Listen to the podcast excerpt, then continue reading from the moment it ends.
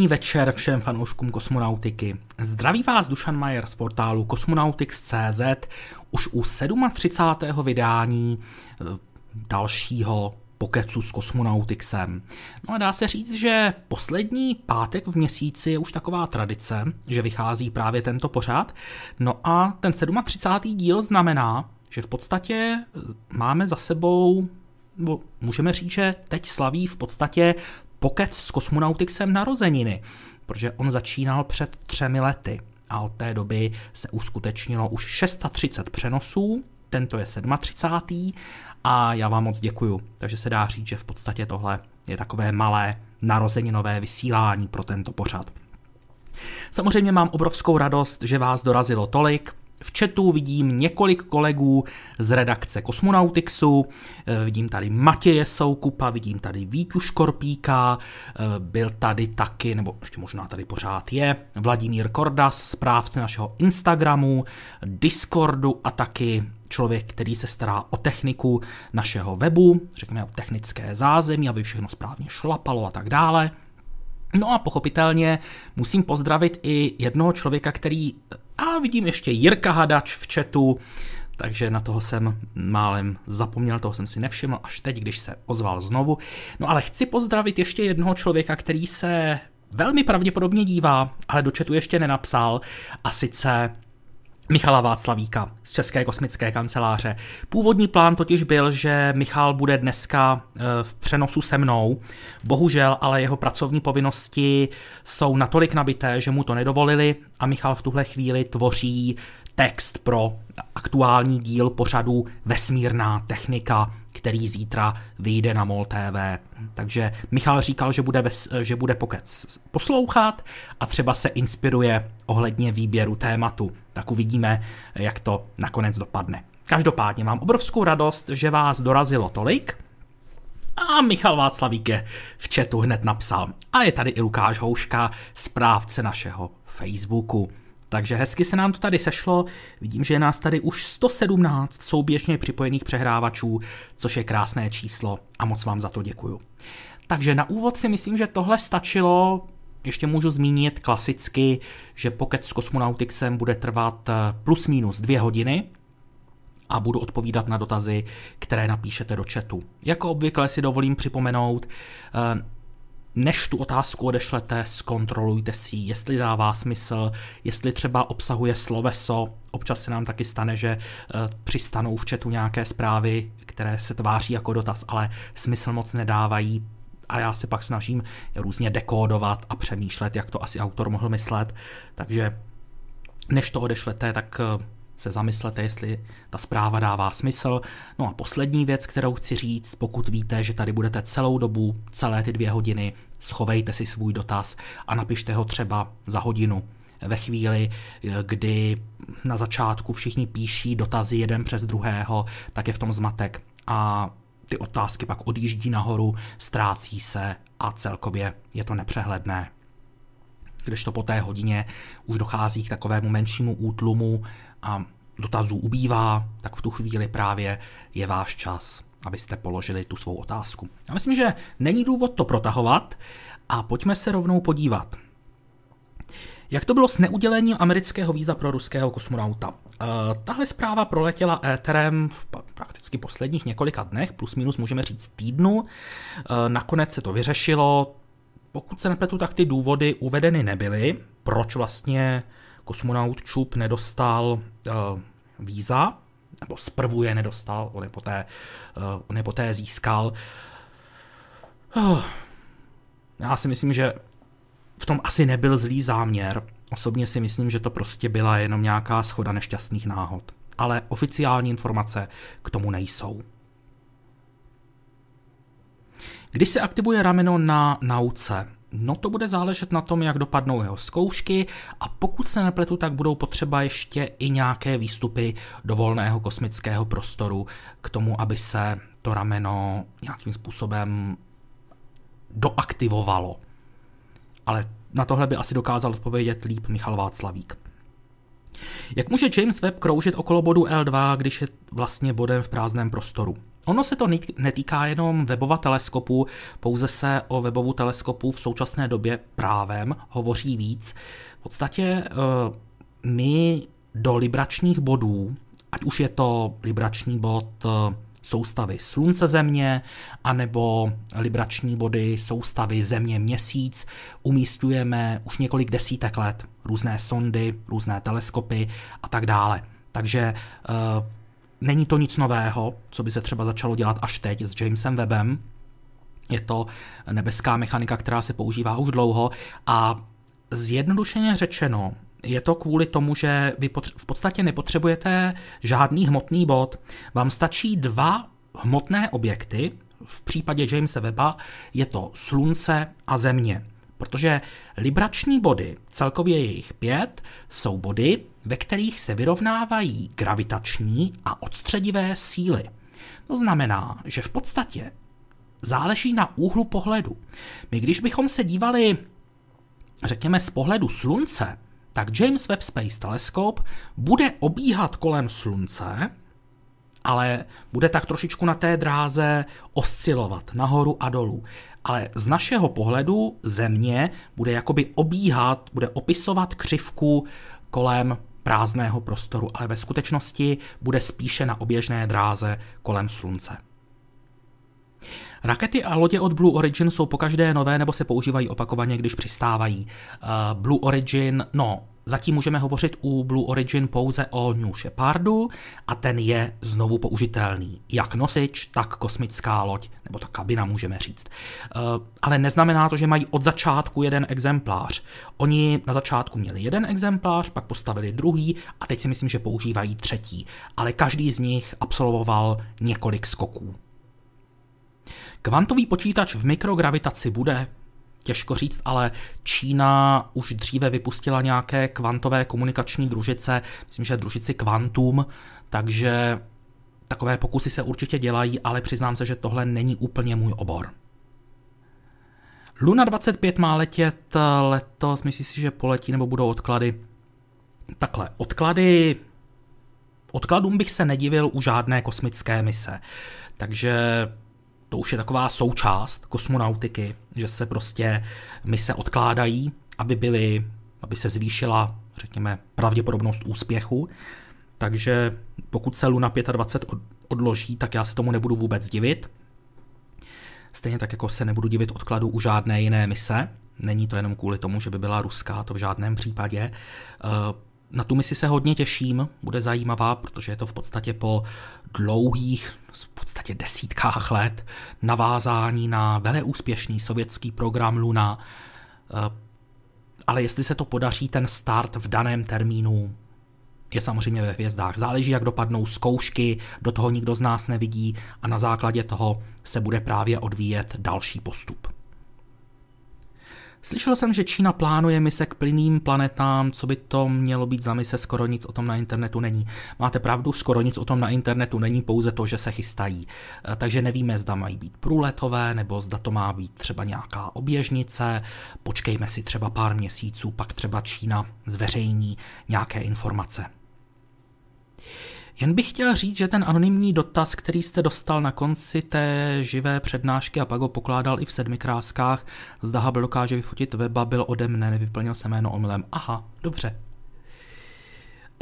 Kdy bude mít premiéru raketa Vulkán? To záleží na tom, kdy firma Blue Origin dodá raketové motory BE4. Na tom to všechno stojí, na tom to všechno padá. Dokud ty motory nebudou, tak prostě vulkán nebude. Jednoduché, ale bohužel neznáme termín.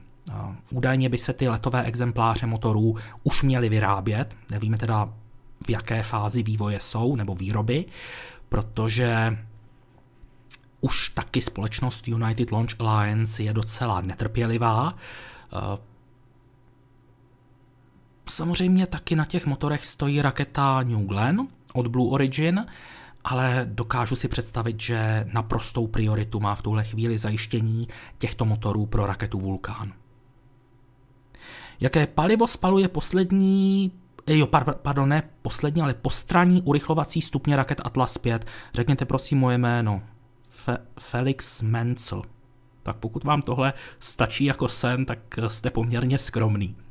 A rak, postranní urychlovací stupně raket Atlas 5 používají tuhé pohonné látky.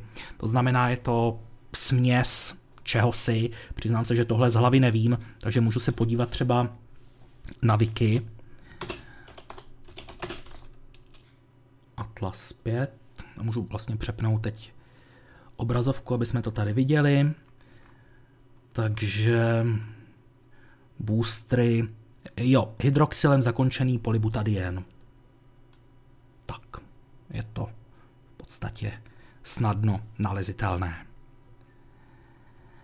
Jaký je důvod, že se netestovala S20 současně s B4? E, protože zatím se testují odděleně, jednoduše. A možná B4 nepoletí, možná poletí B7, možná nepoletí S20, možná poletí až S22, protože vývoj pokračuje dál, kdo ví, nechme se překvapit.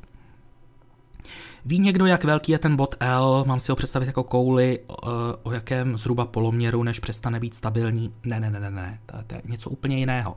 Bod je bod. Je to, bod nemá žádný rozměr, bod je jedno místo. Ale vy v podstatě neumístujete tu družici do libračního bodu, ale na dráhu kolem něj.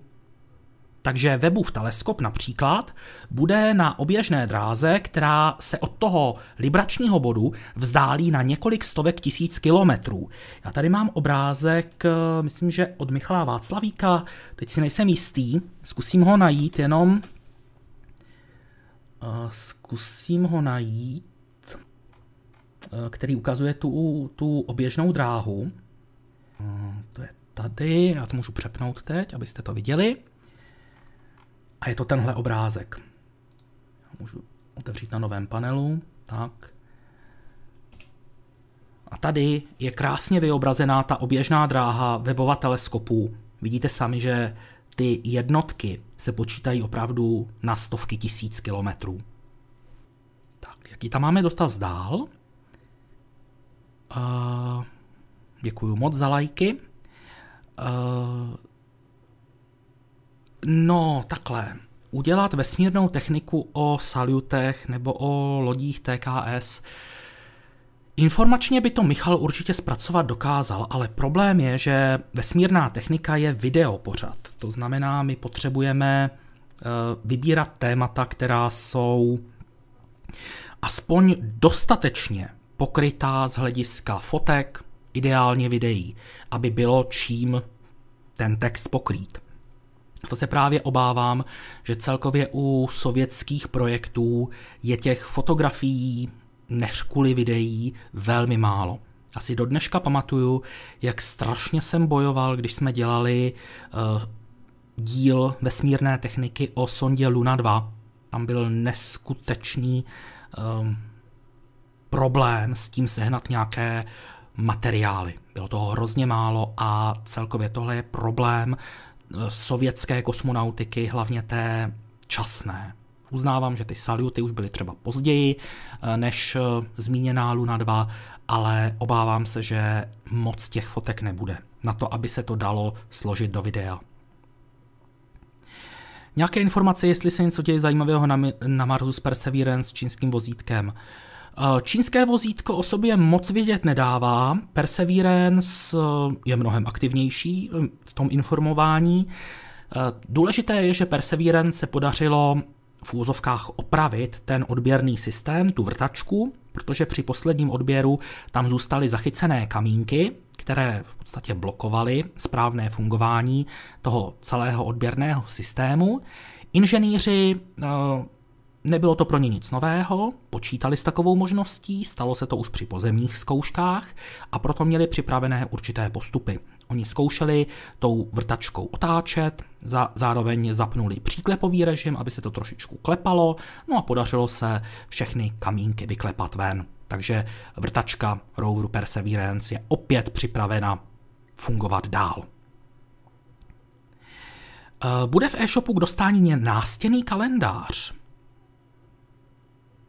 tak eh, ten, ten, co byl v sedmikráskách, to já nevím, protože to zajišťuje brněnská hvězdárna, takže doporučuji obrátit se na ně, ale jestli my budeme mít nástěný kalendář, Můžu to panu Nemčíkovi navrhnout, ale jestli se to ujme, nedokážu slíbit, ale rozhodně děkuji za tip.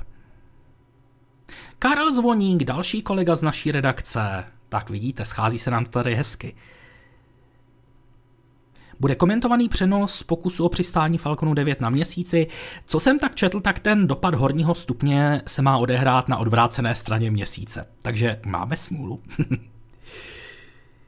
Dart narazí 21 000 km za hodinu, to je rychlost jen sondy nebo součet s rychlostí, je to součet, je to vzájemná rychlost Didymos nebo Dimorphosu a sondy Dart. Opravdu jsou hypergolické pohonné látky tak neekologické? Jsou. Eh, ten oxid dusičitý je relativně, no tak, nech, tak zase, nemůžu říct neškodný, to ne. Uh, úplně ideální není, ale mnohem horší je palivo. Ať už je to hydrazin, monometylhydrazin nebo dimetylhydrazin. Ono takový trošičku přehnaný uh, vtip říká, že hydrazin má kromě radioaktivity všechny škodlivé vlastnosti, které může kapalina mít. On dráždí sliznice, je rakovinotvorný, leptá, eh, těká, je hořlavý. Eh, doufám, že jsem nevynechal žádnou z těch škodlivých eh, vlastností. Takže ano, u těch hypergolických pohodných látek největší problémy jsou právě s tím palivem, ale i na ten oxid dusičitý je potřeba dávat pozor. I když není zase tak škodlivý jako třeba ten hydrazin. Ale zase to je, jako kdybyste si vybírali, jestli je lepší skočit ze 30 metrů nebo z 50. Bez padáku samozřejmě, Alana. Taky. Oboje pro vás bude velmi nepříjemné, jedno z nich bude nepříjemné trochu méně. Co librační bod L5, tedy za sluncem, měl by z hlediska astronomie zvláštní význam, mohl by přenos zajistit sondy z bodů L2, L3. To byste, ano, přesně jak píšete. V takovém případě, pokud byste umístil nějaký teleskop, nějakou sondu do libračního bodu, který je z našeho pohledu za sluncem, trvale za sluncem, tak by nebyla možná přímá komunikace s ním a všechno by se muselo posílat právě přes ty retranslační sondy v těch eh, dvou bodech. Eh, ale co jsem chtěl říct, tak eh, nedokážu posoudit, jestli by takový teleskop, taková mise měla nějaký specifický význam. Nedokážu si upřímně představit žádnou reálnou výhodu, kterou by to mělo, ale možná mám jenom slabou představivost. Bude vesmírná technika o raketách Convair SM-65A Atlas Mercury, Atlas Aegina, Atlas Centaur, Atlas... Atlasy jednou spal- zpracujeme, to asi ano ale nedokážu, eh, nedokážu bohužel říct, kdy přesně k tomu dojde, protože to zase bude seriál na uh, poměrně dost uh, dílů a nevím, jestli se do toho Michalovi teď bude chtít. Spíš asi uděláme zase pár dílů takových jednohubek, je třeba jed, jedno téma, jeden díl a uvidíme. Nemůžeš odpovídat jen na otázky ohledně SpaceX? Nemohu.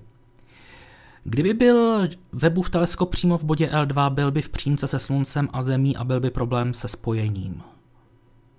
Nebyl. Se spojením by problém nebyl, protože vy byste měl neustále výhled na Zemi. V tom by problém nebyl. Eh, lehce by problém byl v tom, že by Země blokovala trochu slunečního záření pro fotovoltaický panel, to ano, ale nebylo by to nepřekonatelné, byl by tam pouze polostín, ale hlavně je mnohem výhodnější z hlediska, řekněme, nebeské mechaniky, využívání pohonných látek, dát ten teleskop na oběžnou dráhu kolem libračního bodu. A pan Němčík tady opravdu je, Tonda měl pravdu. Mohl by teoreticky Crew Dragon přistát na měsíci se svými raketovými motory? Osobně si myslím, že ne. Eh, ne, že by na to ty motory nestačily, ale spíš si myslím, že by nestačila zásoba pohonných látek v nádržích. Elon hovořil o hydrazinu, že není tak toxický, jak se o něm říká, že svého času ho dávali. Ježišmarja, tohle jsem někde četl, ale to je... Víte co, to mně připadá fakt jako taková ta urban legend. Prostě něco, co někdo plácne a není to ověřené a lidi si to předávají mezi sebou jako takovou novodobou pověst. Já bych tomu nevěřil ani za mák. Jako takhle, jsou střelci, kteří si to třeba risknou, ale na druhou stranu je to velký risk. Jak těžký náklad by měla zvládnout Starship dopravit z oběžné dráhy na Zem? Jsou nějaké předběžné teoretické hodnoty? Myslím si, že ne. Známe nosnost na oběžnou dráhu, to ano, ale myslím, že jsem nikde zatím nenarazil na údaj o tom, kolik by Starship dokázala dopravit z oběžné dráhy na Zemi. Nějaké krátké info o družici Louis? To vůbec teda přiznám se, že tato družice mi nic neříká. Když by nějaká firma začala uklízet odpad na orbitě, kdo by jim platil OSN, nebo jak by z toho měli zisk? Uh, velmi dobrým zákazníkem by byly firmy, které ty družice provozují, protože by jim to udělalo dobré jméno. Získali by reklamu, že jsou v podstatě zodpovědné a starají se o svůj majetek. A neohrožují tím ostatní.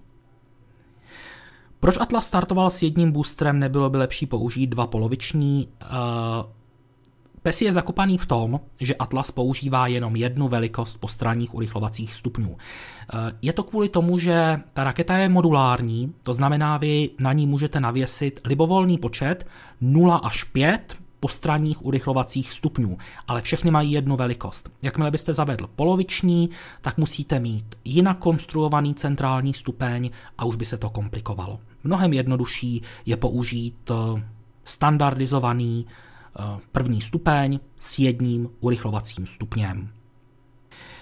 Chtěl bych se jen jakoby zeptat, co to bylo za toho pána na Facebooku okolo konspiračních teorií o měsíci, že prý půjdete do kriminálu. je zajímavé, že jsou takový lidé. Tak víte co, buď to je to nemocný člověk, který prostě mentálně nezvládá zpracovávat informace, a nebo prostě jenom chce být zajímavý. Jsou podstatě jediné dvě kategorie konspiračních teoretiků, které existují. U někoho je to více k jedné straně, u někoho více k druhé straně, ale všichni ti lidé jsou vedle jak ta jedle. Jsou nějaké informace o tom, jak se liší motory Raptor verze 1 a 2?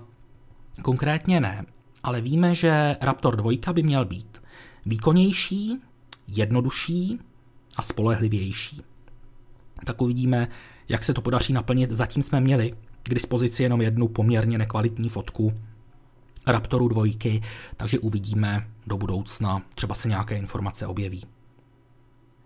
Raketa Soyuz STB z francouzské Guajány, můžete to vysvětlit, co dělá ruská raketa na evropském kosmodromu? Startuje. uh, ne, tak uh, Evropská kosmická agentura, respektive Ariane Space, potřebovali středně silný nosič, který by zaplnil mezeru mezi lehkou raketou Vega a silnou raketou Ariane 5 a scháněli se po možnostech a řekněme, že ruská strana byla ochotná uh, poskytnout tento nosič, protože nesmíme zapomínat, že z toho mají určitou provizi, mají z toho finance a jelikož ruský kosmický program není na tom úplně ideálně z hlediska financí, tak eh, této nabídky využili a je to, řekněme, oboustranně výhodná spolupráce. Jaký a jak bude vypadat přistávací modul pro raketu SLS?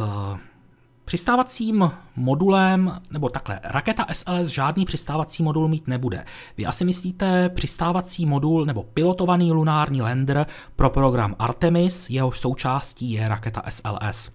Tak eh, NASA v loni rozhodla, že jako pilotovaný lunární lander programu Artemis se využije uh, upravená loď Starship od firmy SpaceX. Platí termín rolloutu SLS, můžete popsat test zastavení crawleru z SLS, o co se jedná, jestli je stále plánován. No, takhle. Termín, myslím si, že vývozu SLSky ještě nebyl ani stanoven. Maximálně se říká, že by k němu možná mohlo dojít v únoru, ale přesný termín ještě se myslím nikde neviděl a pokud už byl stanoven, tak jako všechno v kosmonautice se může změnit, nic není vytesáno do kamene. A to zastavení crawler transportéru, který poveze celou tu sestavu, tak spočívá v tom, že on se rozjede, pojede po té crawlerway, po té cestě, po které se pohybuje vstříc rampě a pak zastaví. A to zastavení bude trošku prudší, aby se vyzkoušelo, jak ta raketa bude reagovat, jak se bude kývat a tak dále. Ona bude samozřejmě prošpikovaná senzory, aby se kontrolovala takzvaná dynamická odezva Znamená, bude se sledovat, jak tohle to dupnutí na brzdu, podobně jako v autě, když jedeme a dupneme na brzdu, tak letíme dopředu, že jo? Akorát ten crawler se bude pohybovat mnohem pomaleji, než my jezdíme v autě, ale zase na druhou stranu na sobě bude mít eh, několik desítek metrů vysokou konstrukci rakety SLS a té obslužné věže, takže i v malé rychlosti ta, to zastavení způsobí určitý, určitou setrvačnost, určitý pohyb vpřed, no a právě to se bude sledovat.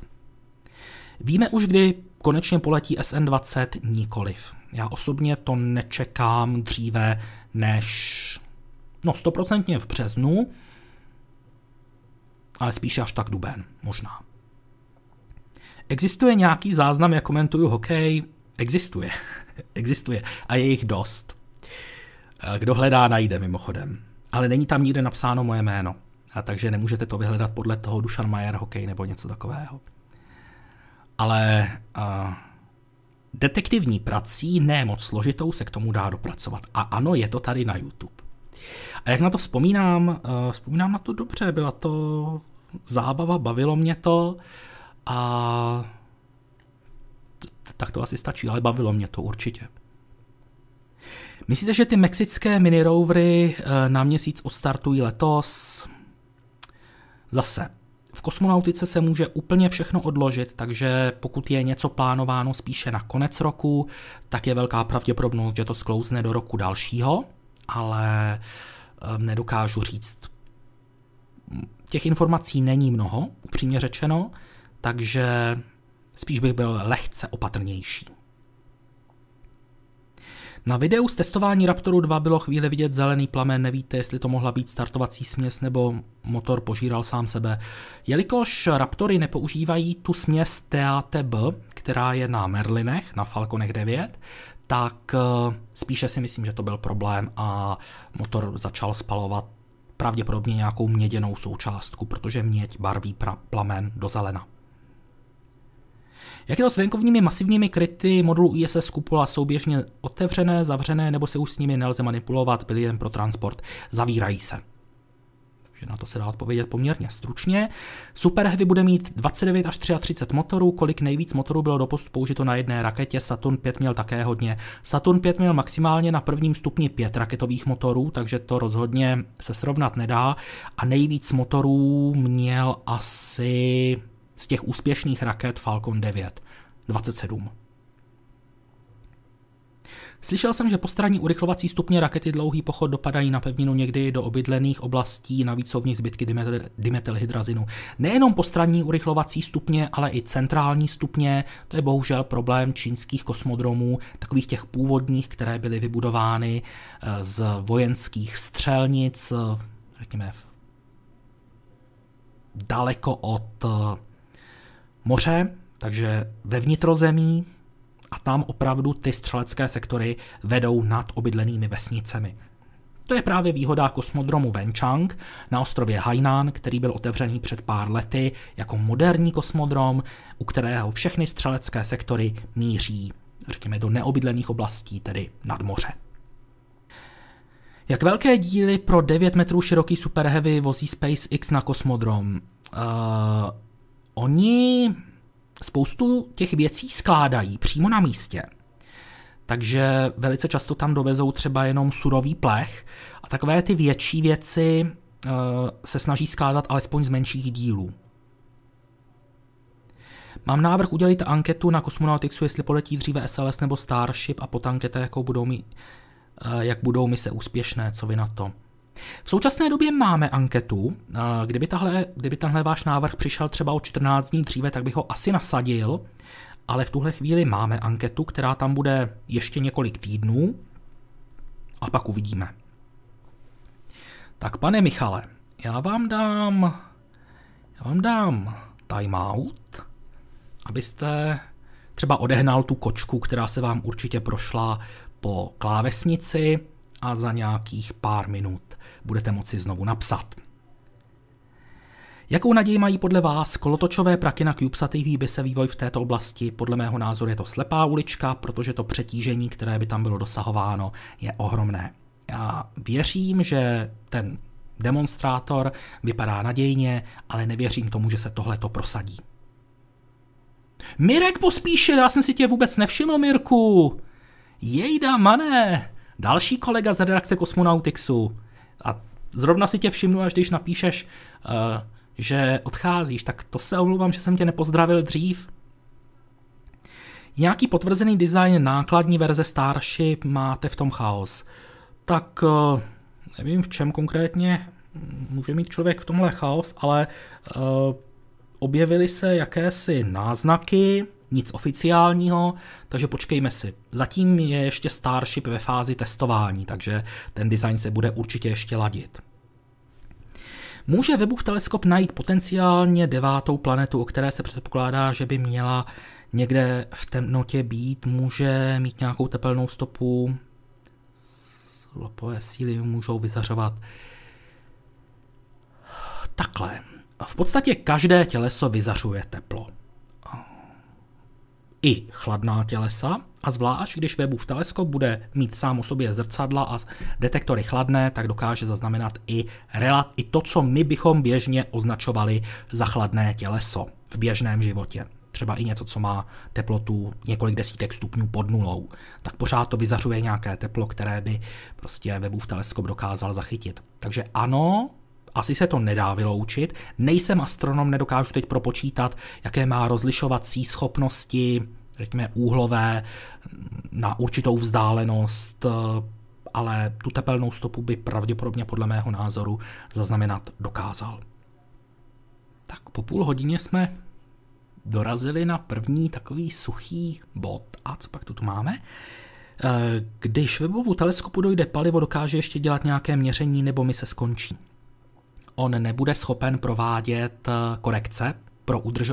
Nebude schopen dělat dvě věci. Jednak to palivo je potřeba na pravidelné korekce té dráhy kolem bodu L2 a zároveň je potřeba k desaturaci eh, těch silových setrvačníků protože oni v určité fázi se začnou točit maximální možnou rychlostí a víc už se roztočit nemohou. V tu chvíli je potřeba je zpomalit, ale protože v tu chvíli by se začal otáčet celý teleskop, tak v tu chvíli to musí kompenzovat právě ty trysky. To znamená, když dojde palivo, nebude Webův teleskop schopen tohle dělat. Na jak dlouho vystačí ochlazovací kapalina na webovu teleskopu? On má uzavřený heliový okruh, takže tam nedochází k úniku ochlazovací kapaliny. Popište usazení webova teleskopu na své místo, prosím, jak přesně byl vyslán, kolik korekcí bylo třeba. Byl vyslán mimořádně přesně, protože raketa Ariane 5 měla určený, určené parametry, kterých měla dosáhnout, aby ten teleskop eh, měl jenom co nejmenší práci, aby spotřeboval co nejméně pohoných látek. Už od začátku bylo plánováno, že provede pouze tři manévry MCC-1A, který měl trošičku urychlit ten teleskop, protože on není schopen brzdit, tak proto raketa Ariane 5 dosáhla o něco menší, o chloupek menší rychlosti, záměrně, o chloupek menší rychlosti, než eh, bylo potřeba. A on si pak Webův teleskop sám ten drobný deficit doplnil. Druhý manévr MCC-1B proběhl zhruba 48 hodin později, stále jsme ještě v prosinci, a tam, řekněme, kompenzoval některé nepřesnosti eh, té doručovací dráhy. No a poslední manévr ten proběhl před pár dny, MCC-2, a tímto manévrem, který byl tuším 1,4 metrů za sekundu, takže opravdu droboučká změna, nebo 1,6, 1,6 asi metrů za sekundu, tak eh, opravdu droboučká změna a tím on v podstatě vstoupil na tu dráhu kolem bodu L2. Takže právě díky tomu, že raketa Ariane 5 pracovala tak dobře a dosáhla tak přesně požadované doručovací dráhy, tak Webův teleskop na ty tři manévry spotřeboval minimální množství pohoných látek a ušetřil si tak ty pohonné látky na manévry, o kterých jsem hovořil. Existuje technologie doplnění paliva na orbitě, je již otestovaná, má například Webův teleskop nějaké porty na případné doplnění v budoucnu. Webův teleskop žádné takové porty nemá, ale opravdu testují se technologie, které by toho byly schopné. zatím se testují především na ISS, ale už za pár let by se měly na oběžnou dráhu dostat družice, které si umí udělat díru do nádrže, té servisované družice, a doplnit do ní pohonné látky. Plánuje se v nejbližší době zase výroba CubeSat? Jo, eh, píše se to Cubesatu, jo. Mě ten CubeSat takhle trošku překvapil. Určitě. Eh, letos mají startovat ještě dva. Eh, jeden poletí na jaře a druhý v létě. A všechny poletí na Falconu 9. Osobní tip na první zveřejněný snímek z webova teleskopu. E, nemůžu, Karle, protože to bych napověděl, nebo, nebo ne, no ne napověděl, to zase ne, protože sám to nevím. Soutěžícím, kteří soutěží o tričko naše. Ale obávám se, že kdybych řekl jakýkoliv tip, a i kdybych řekl třeba dnešní, dnešní datum, tak věřím, že by se našla spousta lidí, kteří by věřili tomu mému termínu a hlasovali nebo posílali by hlasy pro něj. A v tu chvíli bych eh, je třeba mohl nechtíc třeba svést na nějaké špatné, eh, špatné typy. Takže já se raději typu zdržím. Víte, čím je Země z astronomického hlediska nejvýznamnější? Jsou na ní všichni nás známí astronomové.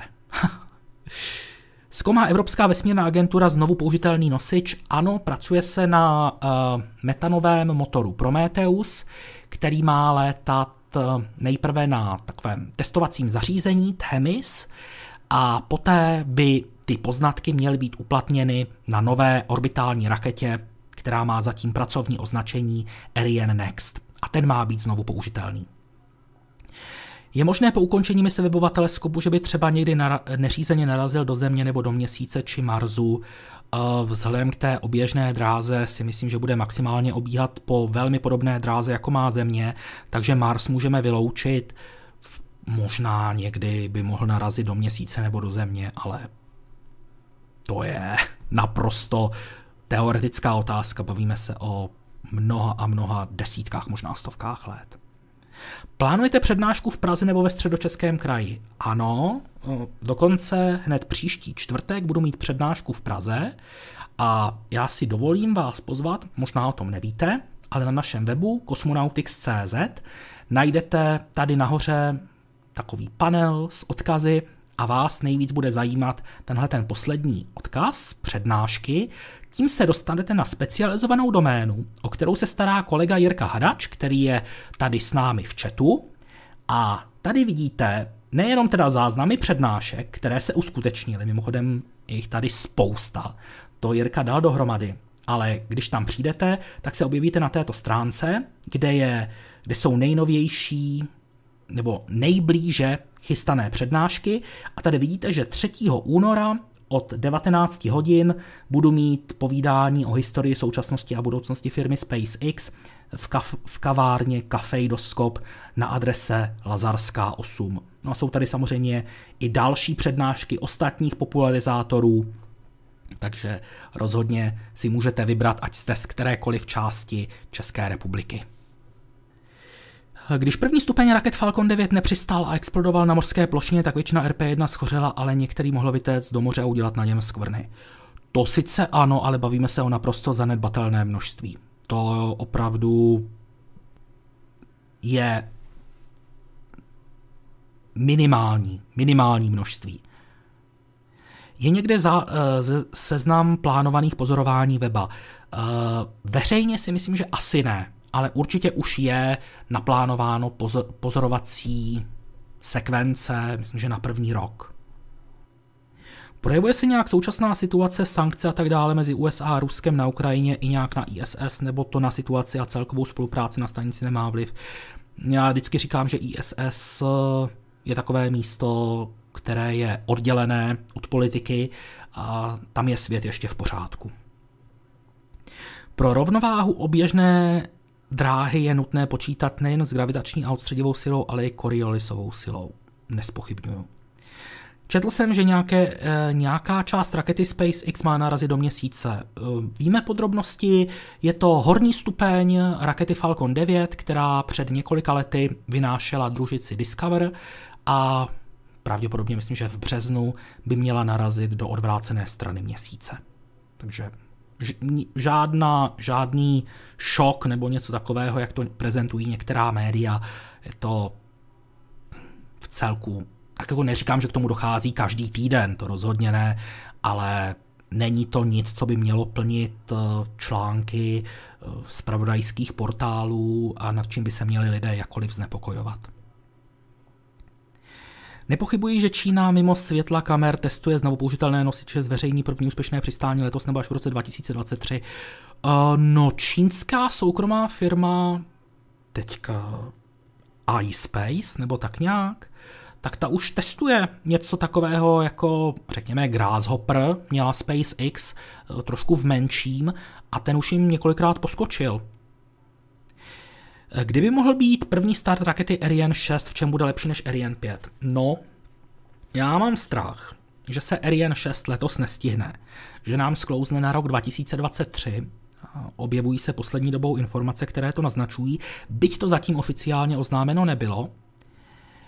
A co tam, jo, v čem bude lepší? Eh, především bude levnější, protože Ariane 5 je zbytečně silná v mnoha případech a těžko, nebo takhle, k tomu, aby vynesla jednu družici, tak je příliš drahá.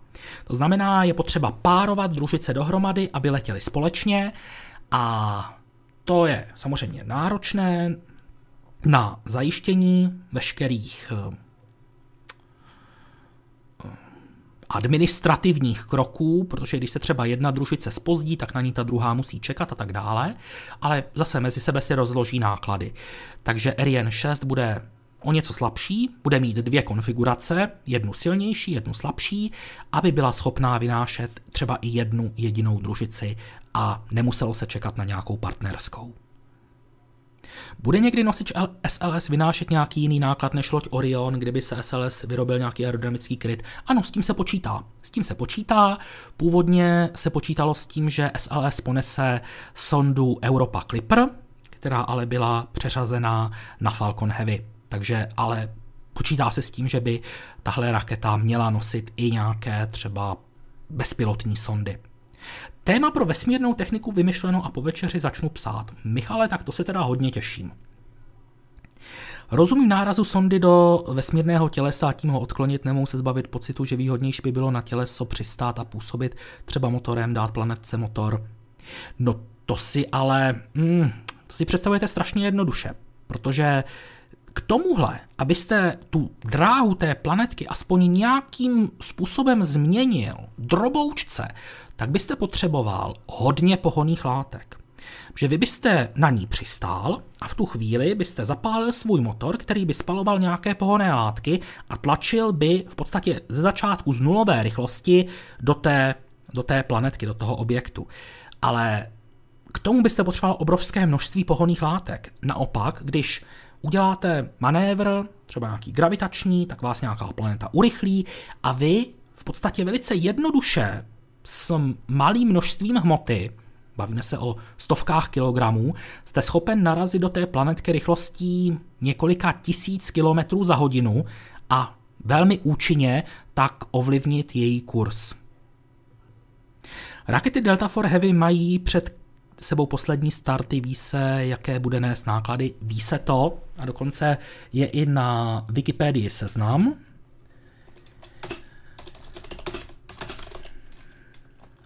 A se teď snažím právě vygooglit. Tak, Wikipedie, Delta for Heavy a tady by měl být seznam nejbližších nákladů. Ano, tady jsou Future Launches, už pouze tři. A všechno to budou podstatě mise utajené pro Národní úřad vojenského kosmického spravodajství. Doufám, že jsem ten název pro NRO řekl správně. E, popsat čtyři obrázky na tento měsíc? Určitě ano. E, v levém horním rohu vidíme detail nebo detailní fotografii e, startující rakety Atlas 5, která poprvé letěla v konfiguraci 5.1.1, to znamená 5-metrový aerodynamický kryt, jeden urychlovací stupeň na tuhé pohonné látky a jeden motor na horním stupni Kentaur. Vpravo nahoře vidíme fotografii z výstupu ruských kosmonautů Antona Škaplerova a Piotra Dubrova, eh, který měl za úkol aktivovat eh, modul Pričal a připravit ho na to, aby mohl přijímat kosmické lodě. Nejbližší bude Sojus, který se k němu připojí už v březnu. Vlevo dole vidíme trajektorii teleskopu Jamesa Webba od startu od Země až po vstup na oběžnou dráhu kolem bodu L2. No a vpravo dole vidíme vypouštěcí zařízení Ion SCV od firmy D-Orbit, ve kterém je to samostatně letící deployer, což znamená, že tahle družice se jako jeden kus oddělila od rakety Falcon 9 při misi Transporter 3 a poté v průběhu několika dalších dnů se z ní uvolňovaly další družice a mezi nimi byl i český CubeSat VZLU SAT-2, devátá česká družice, pokud započítáváme i družice československé. Delta for Heavy, jo, to je tady vypsané. Jak to vypadá s Ingenuity? 19. let byl odložen kvůli počasí. V posledních letech se lahlo několik čínských raket, když jsem se naposled zajímal o důvody, nebyly veřejně dostupné, prosáklo už něco o důvodech, nebo se veřejně nic neví. Vel, tak jako Zase nemůžeme říkat, že by čínské rakety selhávaly častěji než ostatní. Oni pouze doplácí na to, že létají velmi často, už v podstatě několik let je Čína nejaktivnější v počtu startů za jednotlivé roky a v podstatě doplácí na to, že když startují hodně, tak jim ty rakety pak selhávají, ale nemají nějakou, řekněme, zvýšenou nebo zhoršenou spolehlivost oproti ostatním. Ale v podstatě jenom málo kdy se u čínských raket dostanou na veřejnost informace o důvodech selhání.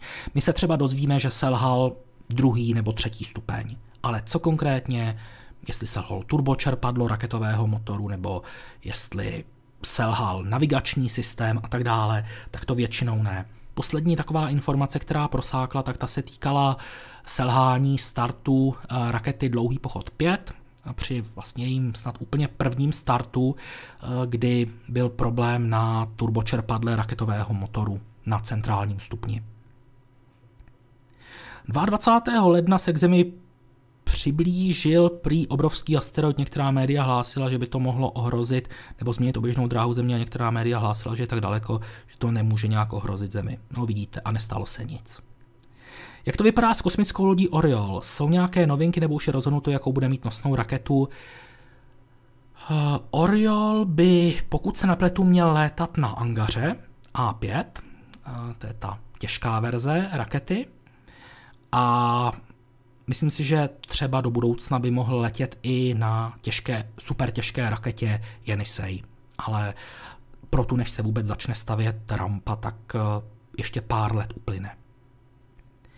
Dlouho jsem neslyšel nic o vrtulníku na Marsu, na to jsem před chviličkou odpovídal. Eh, má už za sebou 18 startů a ten 19. byl odložen kvůli špatnému počasí. A jaký je další plán? Bude létat, dokud bude fungovat. Nebudou s ním riskovat, tak jak bylo původně v plánu, nebudou provádět destrukční testy. Teď opravdu se Ingenuity už stál nikoliv, přešel z té demonstrační fáze do fáze užitkové, kdy spolupracuje s roverem Perseverance a dokud bude fungovat, tak ho budou používat. Jestli budu komentovat Rocket 3, spíš asi ne. Co je to CubeSat? CubeSaty so, CubeSat je družice, která spadá do kategorie malých družic a je to družice standardizovaných rozměrů. Ty CubeSaty se skládají ze základních krychliček 10x10x10 cm, které je možné v případě potřeby kombinovat do větších celků. Velkou výhodou CubeSatu je to, že jsou standardizované, mají standardizované rozměry, to znamená, že jejich díly jsou v celku levné a i jejich vypouštění z třeba z těch takzvaných deployerů, z těch vypouštěcích kontejnerů je také má standardizované rozměry a díky tomu je levné. Eh, když jsem viděl dráhu, eh, když jsem viděl, kterou dráhu vybrali pro Gateway, nemůže to působit na dráhu měsíce při tak velkém počtu obletů. Gravitační traktor v žádném případě. To musíme si uvědomit, o jak neuvěřitelném poměru velikostí se bavíme. Měsíc je o mnoho a mnoho řádů hmotnější než stanice Gateway, takže to rozhodně nehrozí. Nějaké novinky ohledně budoucnosti ruského segmentu na ISS lodi Orel, tak Orel poletí, myslím, že nejdřív v roce 24 a ruský segment si myslím, že na ISS zůstane ještě několik let. Rusové sice občas zmíní, že ho odpojí a udělají si vlastní stanici, ale já tomu pořád nevěřím. Je podmínkou pro přistání mise Artemis na měsíci stanice Gateway nebo stačí čekající lunární Starship na oběžné dráze měsíce? Původně se plánoval, plánovalo využití stanice Gateway, ale ty aktualizované plány už ji nevyžadují. Minimálně pro tu první misi Artemis 3, aby se lidé vrátili na měsíc co možná nejdříve, ale ty další mise už mají využívat připojení na stanici Gateway. Lze uvažovat o využití Lagrangeových bodů země měsíc nebo jsou příliš nestabilní? Eh, tak, eh, nestabilní jsou úplně stejně jako mm, librační body soustavy Slunce Země. No a využívají se. Třeba Čína používá retranslační družici, která komunikuje s landrem eh, Chang'e 4 na odvrácené straně měsíce a ona je právě umístěná v libračním centru L2 soustavy slun, eh, pardon, Země měsíc. To znamená, že má krásný výhled na odvrácenou stranu měsíce. Uvažuje se o nástupci ISS, záleží, co považujete za nástupce. Pokud stanici Gateway, tak na té už se dokonce pracuje, a pokud na nízké oběžné dráze, tak tam by to měly být nějaké soukromé kosmické stanice. Artemis 4 prý nebude přistávat na měsíci, až pak zase Artemis 5, je to tak? Ano, dneska to mimochodem vyšlo v článku, který napsal Jirka Hošek na našem webu, takže v případě zájmu můžu doporučit. Když letěla sonda Cassini k Saturnu, nikoho nenapadlo testovat u měsíců možné biologické stopy, napraví se to u dalších startů, třeba k jiným planetám. Samozřejmě, čím více se dozvídáme o různých tělesech, tím lépe můžeme některé další sondy připravit, takže až se třeba jednou k Saturnu vydá nějaká oběžnice, která bude třeba zkoumat měsíce nebo planetu samotnou, tak na základě toho, co zjistila Cassini, tak bude možné ji lépe vybavit. Chystá někdo další znovu použitelné stupně, jak SpaceX, nebo to zůstane specialitou SpaceX? Rozhodně nezůstane to specialitou, připravují se další o evropském projektu Themis, který má vést k raketě Ariane Next, jsem už mluvil. Kromě toho se připravuje třeba raketa New Glenn od firmy Blue Origin, která by měla také mít znovu použitelný první stupeň, který by přistával motoricky. Uh, raketa Ares 1 měla asi jen jeden start, bude ještě někdy vůbec startovat nikoliv. Byla součástí programu Constellation, který byl zrušený. Jak je právně ošetřeno území ISS, kdyby se zde stal například trestný čin pod jurisdikcí kterého státu by spadalo vyšetřování? To je dotaz, na který by asi nejlépe odpověděl Michal Václavík. Škoda, že teď asi večeří a není tu s námi, ale osobně se domnívám, že by se to řešilo eh, podle národnosti velitele, eh, který v tu chvíli vede dlouhodobou expedici. Ale to čistě jenom vařím z vody a spekuluju. Proslýchá se něco o Gateway 2 u Marsu? vůbec, vůbec. Gateway se teprve začne budovat eh, v roce 2024, bude tady s náma minimálně 15 let, takže na něco takového si určitě můžeme počkat ještě dost dlouho. Webův teleskop vysouval segmenty zrcadel, tato procedura už zahrnovala i ostřední jednotlivých segmentů, aby jejich odraz šel přesně do středu zrcadla a dále, nebo je tato procedura teprve v plánu. Zatím se pouze vysouvalo. Zatím se vysunuli o kousíček, o pár milimetrů a teprve to sladění těch jednotlivých segmentů, aby fungovaly jako jednolitá plocha, se teprve připravuje. Je schopná západní část ISS fungovat samostatně bez ruské části? V současné době nikoliv, protože především by chyběly eh, korekční trysky, které se starají o orientaci stanice a také tam není žádný systém, který by zajišťoval přečerpávání pohoných látek. Čínské rakety Dlouhý pochod, je to ucelená řada od jednoho výrobce nebo jsou všechny čínské rakety nazvané Dlouhý pochod bez ohledu na výrobce? Tak v podstatě dá se říct, že výrobce je stejný. Eh, je to státní organizace, která si ty rakety dělá v úvozovkách sama. Jestli znám film Apollo 13, filmy sice nesleduju, ale Apollo 13 znám. Je nějaké info o raketách Raket 4 a 5? Bohužel nikoliv. So, jaké jsou plánované turistické lety v tomto roce, co Tom Cruise? Tak určitě má letět mise Axiom 1, možná i Axiom 2. To jsou mise společnosti Axiom Space, nebo respektive mise AX1 a AX2 od firmy Axiom Space, které mají na několik dní dopravit na Mezinárodní kosmickou stanici čtyř, čtyřčlenou posádku. Vždycky v ní bude jeden profesionál a tři platící turisté. No a kromě toho se domnívám, že i Soyuz má mít letos nějakou turistickou misi, takže rozhodně se máme na co těšit. Víme, kdyby měla startovat Starship se Super Heavy, až dostanou povolení.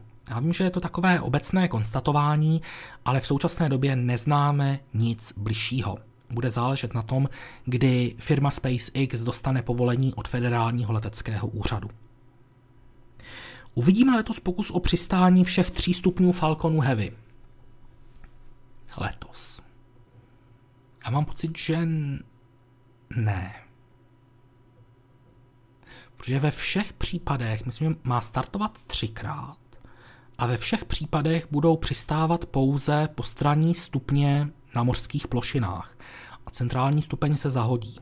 Aspoň si to myslím. Uprav otázky, nějaké info o raketách? Eh, ne, informace nejsou a mimochodem omlouvám se, že sahám ke gramatice, ale vizualizace s tvrdým i to mi opravdu urve oči. Omlouvám se. Ale nejsou. Nejsou ani fotografie, ani vizualizace. Opustili vo- oba Voyagery už naši sluneční soustavu, jsou ještě schopni komunikovat, případně posílat nějaké fotky. Tak. Uh, Voyagery opustili takzvanou heliosféru, což je oblast, ve které je slunce nebo prout nebo částice ze slunce jsou dominantní. A oni tu heliosféru opustili a dostali se do oblasti, kde už je dominantní, kde už jsou dominantní částice mezi nebo původu mimo sluneční soustavu, tak, takový ten mezihvězdný materiál. Jestli jsou schopné komunikovat, ano, jsou, posílají měření, ale nikoli fotky, protože v tuhle chvíli už by neměli co fotit. Tam je prostě černo-černá tma kolem, maximálně nějaké hvězdičky. A ubývá jim elektrická energie, kterou mají k dispozici a je potřeba postupně vypínat přístroje, aby se šetřilo tou cenou energií. Eh, návrhy kosmoplánů, eh, takhle, v Sovětském svazu se rozvíjela celá řada teoretických možností, jak eh, přistoupit k letům do kosmu, takže určitě tomuhle bych se nedivil, že něco takového vzniklo. Ostatně kosmoplány, o těch se uvažovalo už za druhé světové války, byť tehdy k tomu ještě nebyla technika, ale rozhodně si myslím, že to nemusí být žádný podvrh. Když si dobře pamatuji, tak korekční modul, motorky na modulu Zaria se už nepoužívají, použili se jen dvakrát a jsou už docela staré. Většinou se o korekce stará Progress, využívá se i Zvezda. Zvezda se určitě využívá. Plánuje se nějaká ekologická raketa od SpaceX ve velikosti Falcon 9 s motory Raptor? Nikoliv. Raptory budou použity pouze na Super Heavy Starship a jakmile se tahle raketa zalétá, tak naopak by měly Falcony odejít do výslužby. Super Heavy Starship má kompletně nahradit rakety Falcon 9 i Falcon Heavy. Nějaké novinky ohledně leteckých povolení pro Starship eh, nejdříve na konci února. Takže zkompletování Starship, kdy k němu dojde, těžko říct. Byl nákladový prostor Space Shuttle hermetizovaný? Domnívám se, že nikoliv. Jak fungují ty setrvačníky Wineglass na webově teleskopu, ten princip já to furt nechápu. V podstatě eh, Karel Zvoník tam dával velice dobrý odkaz na článek, nebo na video respektive, které eh, pěkně ukazovalo s takovou tou vibrující skleničkou, se kterou pak otáčíte, takže se v podstatě ten eh, vibrující bod posouvá a díky tomu vy můžete měřit, o kolik se to posunulo, nebo otočilo respektive. Nedávno jsem slyšel, že prý vědci chtěli, aby se už teď chystali mezi hvězdné sondy využívající kapacitu Starship, nevíte o tom něco víc? Víte co, to, že vědci řeknou, že by bylo dobré s něčím začít, je fajn, a dokud se nezačne, tak pro mě to není zajímavé, protože takovýchhle PowerPointových prezentací a uh, úvah ve stylu bylo by hezké, kdyby už bylo hodně a dokud se opravdu nepřistoupí k tomu, že je nějaký projekt minimálně v pokročilé fázi vývoje nebo aspoň schválený, či míří ke schválení, tak je to takové povídání v podstatě o ničem.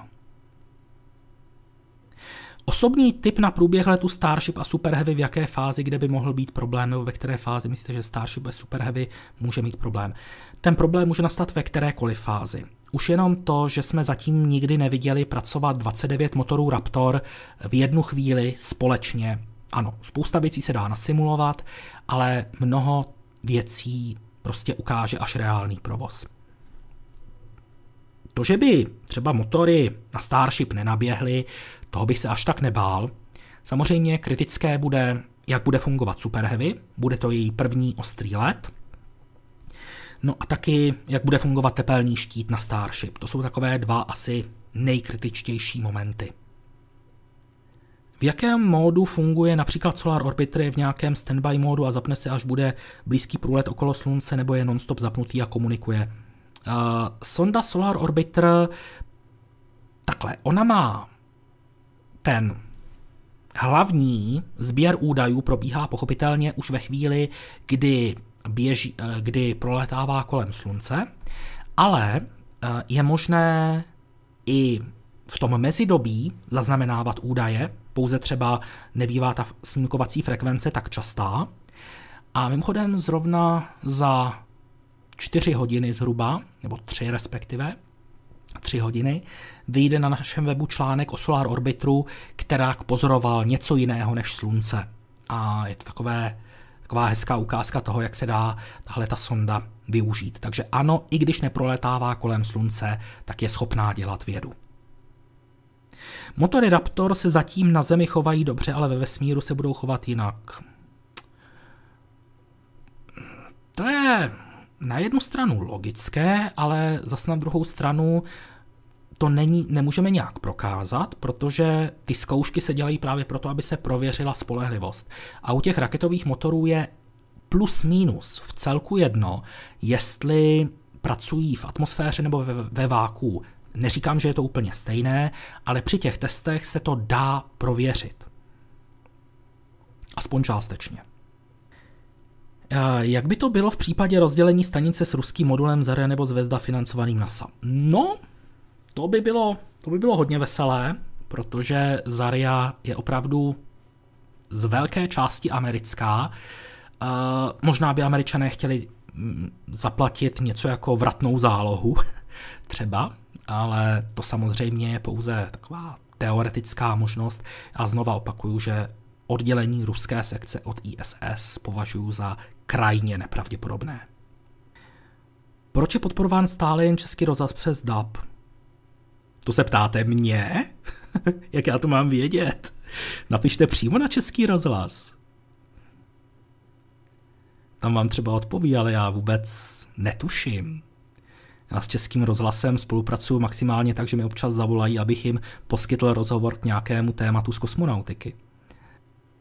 Jaký bude záchranný systém na Starship? Na Everyday Astronaut jsem viděl podivný způsob, že se celá kabina oddělí od zbytku lodi a odletí. Já si myslím, že jste to spíš viděl s měkkým i, ale eh, k tomu dotazu. Eh, Super Heavy, teda respektive Starship nemá mít žádný unikový systém. A cílem je dosáhnout takové spolehlivosti, jakou mají komerční dopravní letadla. Zatímco v bojové stíhačce máte katapultovací sedačku, tak v Boeingu pro 700 lidí těch 700 katapultovacích sedaček není. To znamená, cílem je dosáhnout toho, aby Starship byla tak spolehlivá jako komerční letadla na aerolinkách. Dostane Boeing nějakou pokutu nebo nějaký postih za takové problémy a zdržení si jejich lodí? Pokutu nikoliv, ale veškeré více práce si hradí sami. Eh, v podstatě NASA jim proplatí pouze milníky, které splní. A to, že uh, se musí o, vůbec uskutečnit mise OFT-2, protože OFT selhala, tak celou misi OFT-2 platí Boeing. Na to už NASA nedá ani korunu. To, že se musí měnit servisní modul pro misi OFT-2 taky platí Boeing. Jo? To už je jejich boj. Oni dostanou zaplaceno teprve až když misi OFT-2 uskuteční. Vyvíjí američané nové skafandry pro měsíc, jak jsou s tím daleko? Ano, vyvíjí a naráží na problémy. Možná tohle bude jeden z důvodů, který si vynutí odklad přistání na měsíci, ale určitě se na tom pracuje. Proč rakety, které stavěly v USA kosmonautiku 21. století, odcházejí do důchodu? Protože jsou nahrazovány novými raketami, které jsou modernější, vychází z nových poznatků. Uvidíme Raptory 2 už na další stavě Starship nebo se využijí existující zásoby Raptor 1? Vůbec netušíme. Ale jelikož zatím probíhají teprve první statické zážehy Raptorů 2, tak si myslím, že bude potřeba ještě docela dlouho testovat, než se dostanou do nějaké, řekněme, pokročilejší fáze eh, testů třeba na Super Heavy nebo Starship. Neví se o nějakém spoždění Raptoru 2, když ve tak, že ruší vedlejší městečko. Uh, takhle. Uh, jsou to nové motory, takže je potřeba vyladit spoustu věcí. Já si myslím, že už jenom to, že jsou o 25% výkonnější než první generace, tak to možná souvisí s tou vyšší úrovní hluku. Nejoblíbenější palivová nádrž ve vesmíru, ta největší. Jsou informace ohledně progresu stavby modulů stanice Axiom Space plánovaný start. No, plánovaný start má být, myslím, v roce 24 a myslím, že se začaly vyrábět první exempláře, první díly, že už začalo opravdu takové to řezání materiálu, ale žádné nové fotky jsem bohužel neviděl. Nějaký významnější pokrok plánované nasazení exotičtějších pohonů Aerospike Rotating Detonation Engine Vasimr Nerva bohužel nikoliv. Rád bych se zeptal, jestli v ESA byly nebo jsou do budoucna plány na pilotované lety, díky za odpověď. ESA měla plán, že by postavila mini raketoplán Hermes. Ostatně kvůli němu postavila raketu Ariane 5. Ona je tak velká a tak silná právě kvůli tomu, aby mohla tento stroj vynášet. To se ale nerealizovalo, ESA se na tom hodně spálila a proto jde mnohem logičtější cestou, protože má omezený rozpočet, nemůže honit několik zajíců najednou, tak se soustředuje naprosto logicky a pragmaticky na to, v čem je dobrá, a sice bezpilotní sondy, a pilotovanou kosmonautiku zajišťuje tím způsobem, že spolupracuje s ostatními agenturami. Evropští kosmonauti budou létat na lodích Orion k měsíci, protože Evropa dodává servisní moduly agentuře NASA právě pro lodě Orion a také to vypadá poměrně nadějně, že by evropští kosmonauti mohli letět na čínských lodích Shenzhou na stanici Tiangong. Takže eh, evropská kosmonautika nepotřebuje své vlastní kosmické lodě. On ten vlastní pilotovaný program je technicky i finančně velice náročný a je rozumné, že se věnuje tomu, aby ty peníze, které má, a nemá jich nekonečně mnoho, tak aby investovala do toho, kde dávají největší smysl a mají největší přínos. Budeme tam mít nové lunární vozítko, plánuje něco v tomto směru a i Elon Musk. SpaceX vývoj lunárních vozidel neavizovala, i když možná se tam hodí Cybertruck, kdo ví. Každopádně nechme se překvapit, myslím si, že lunární vozítko připravuje Toyota, pro agenturu JAXA japonskou, tak uvidíme. Něco o programu Next fáze 4, kdyby se měly zaměřit menší jontové motory, respektive bloky Maxwell Vasimr, bude mít eh, někdy do stavby nukleární pohon. Já si myslím, že jednou ano, ale nedá se odhadnout kdy. Slapové síly u Titanu. Jasně. Zdravíme, Drahoslava. Nějaké aktuálnější informace o raketě New Glenn poletí až ve chvíli, kdy uh, budou připraveny motory BE4 a já už jsem před chviličkou říkal, že firma Blue Origin má momentálně spoždění v jejich produkci a v první řadě bude potřeba nasytit uh, zakázky pro United Launch Alliance, která chce tyhle motory používat na raketě Vulcan. No a teprve až poté se dostane na New Glenn, takže já čekám, že letos to nebude. Je pravda, že po havárii pro Ton M v roce 2013 muselo být město Baikonur evakuováno kvůli nebezpečnému dimetylhydrazinu uvnitř rakety. Vím, že se tam udělal velký oblak, ale nejsem si jistý, jestli, se, jestli ten oblak mířil na Baikonur, případně jestli došlo k evakuaci.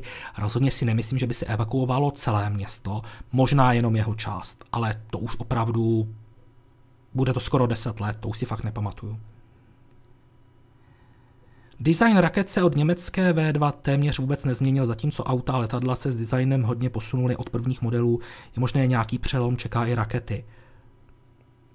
Tak jako pokud vám v, V2 připadá stejná jako třeba, nevím, Saturn 5, Atlas 5, ano, má to dole motory, je to válec, což diktuje fyzika, nahoře zašpičatělý. Na tom není co vepšovat. V podstatě můžete tomu přidat křídla, tím získáte raketoplán nebo Super Heavy Starship. Ale v podstatě dá se říct, že když to takhle zobecníme, tak auta mají taky pořád čtyři kola a volant, a letadla mají pořád křídla. Takže tam se taky nic nemění. Takže ty základní prvky tam prostě jsou a zůstávají a pokračují dál. Tam není co vylepšovat v tomhle směru. Je pevně dáno, kolik ESA vybere nových kosmonautů, píše se 4, 5 i 6, zatím se to nedá určit. Fungování L1, 2 je v celku pochopitelné, ale úplně nechápu, jak fungují L3, 4 a 5. Úplně stejně. Fungují úplně stejně, jenom s tím rozdílem, že jsou prostě jenom dál od Země. Jak je blízko realizace projektu LISA, respektive ELISA, vesmírné laboratoře zachytávání gravitačních vln.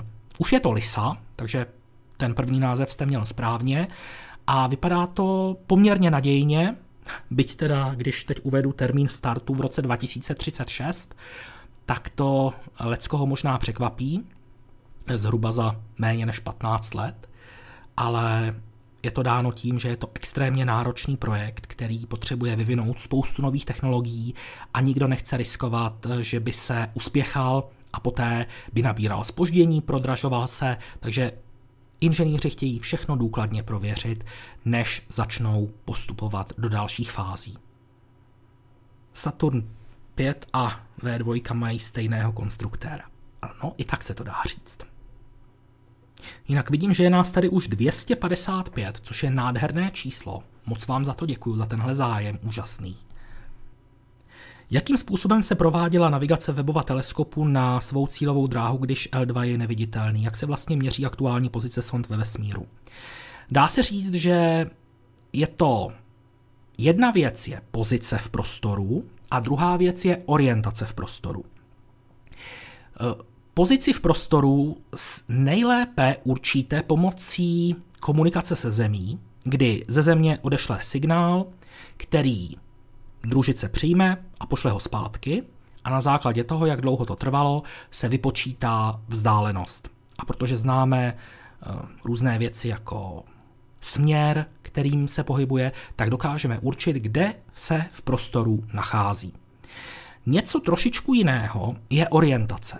To už si řeší družice sama, protože je vybavena třeba sledovači hvězd, co jsou takové malé kamery, které snímkují hvězdy ve svém okolí, to znamená fotí v úzovkách souhvězdí, a poté tyto fotografie porovnávají pomocí palubních algoritmů s katalogem hvězd. A ta, protože ta kamera, ten sledovač hvězd je nepohyblivý, tak sonda ví, že ve chvíli, kdy sledovač číslo 2 vidí například souhvězdí, já nevím, velké medvědice, a sledovač číslo 3 vidí souhvězdí Oriona například, tak musí být ta sonda orientována v prostoru tímto způsobem. Opravdu si myslíte, že NASA pošle astronauty na Starship bez jakékoliv možnosti záchrany nebo teoreticky SpaceX poletí na Mars jednou i bez NASA?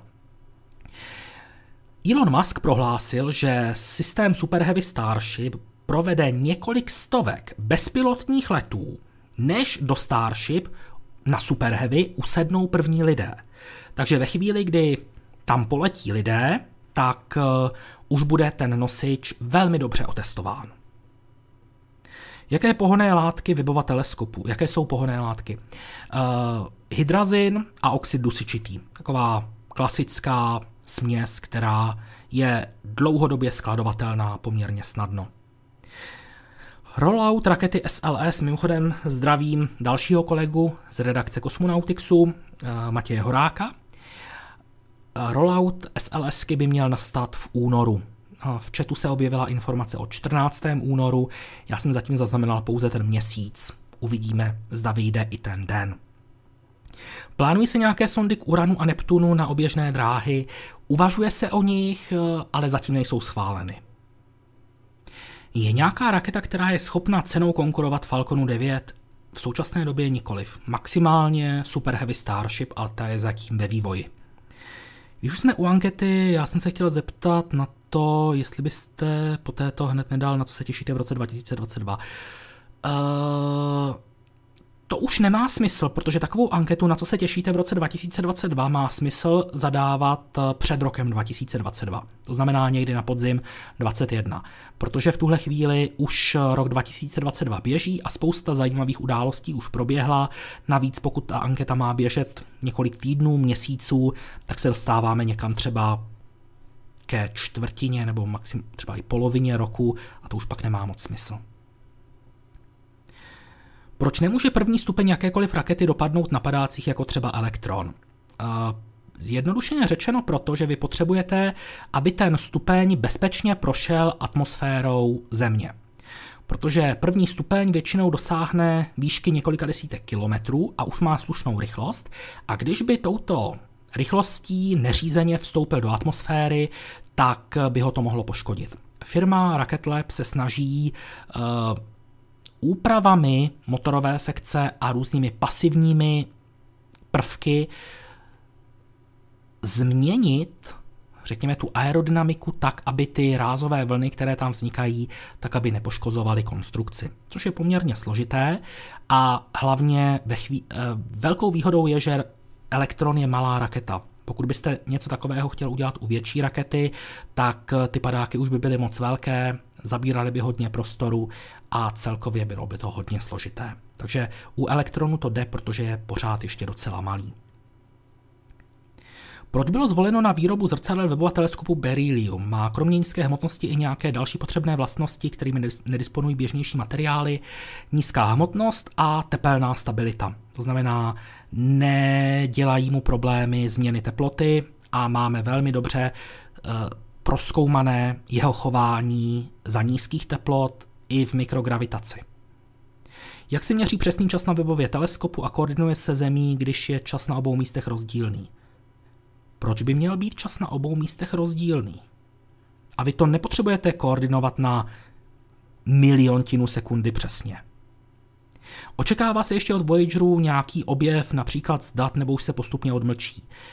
My zatím ještě vůbec nevíme, co se z těch dat dá vyčíst. Eh, v současné době se třeba dělají objevy eh, z dat, která Voyagery nazbírali, když prolétávali kolem velkých plynných planet. A dneska s pokročilejšími metodami, strojovým učením a tak dále je možné i z těchto několik desítek let starých údajů vyčíst nové informace. Takže ty údaje, které Voyagery nazbírají, tak jsou neskutečně cené, protože žádná jiná sonda se do té oblasti nedostala aktivní, aby nám mohla prozradit takovéhle informace, tudíž ty, ta data, i když třeba aktuálně nám toho moc neřeknou, tak do budoucna mohou být ohromně cená.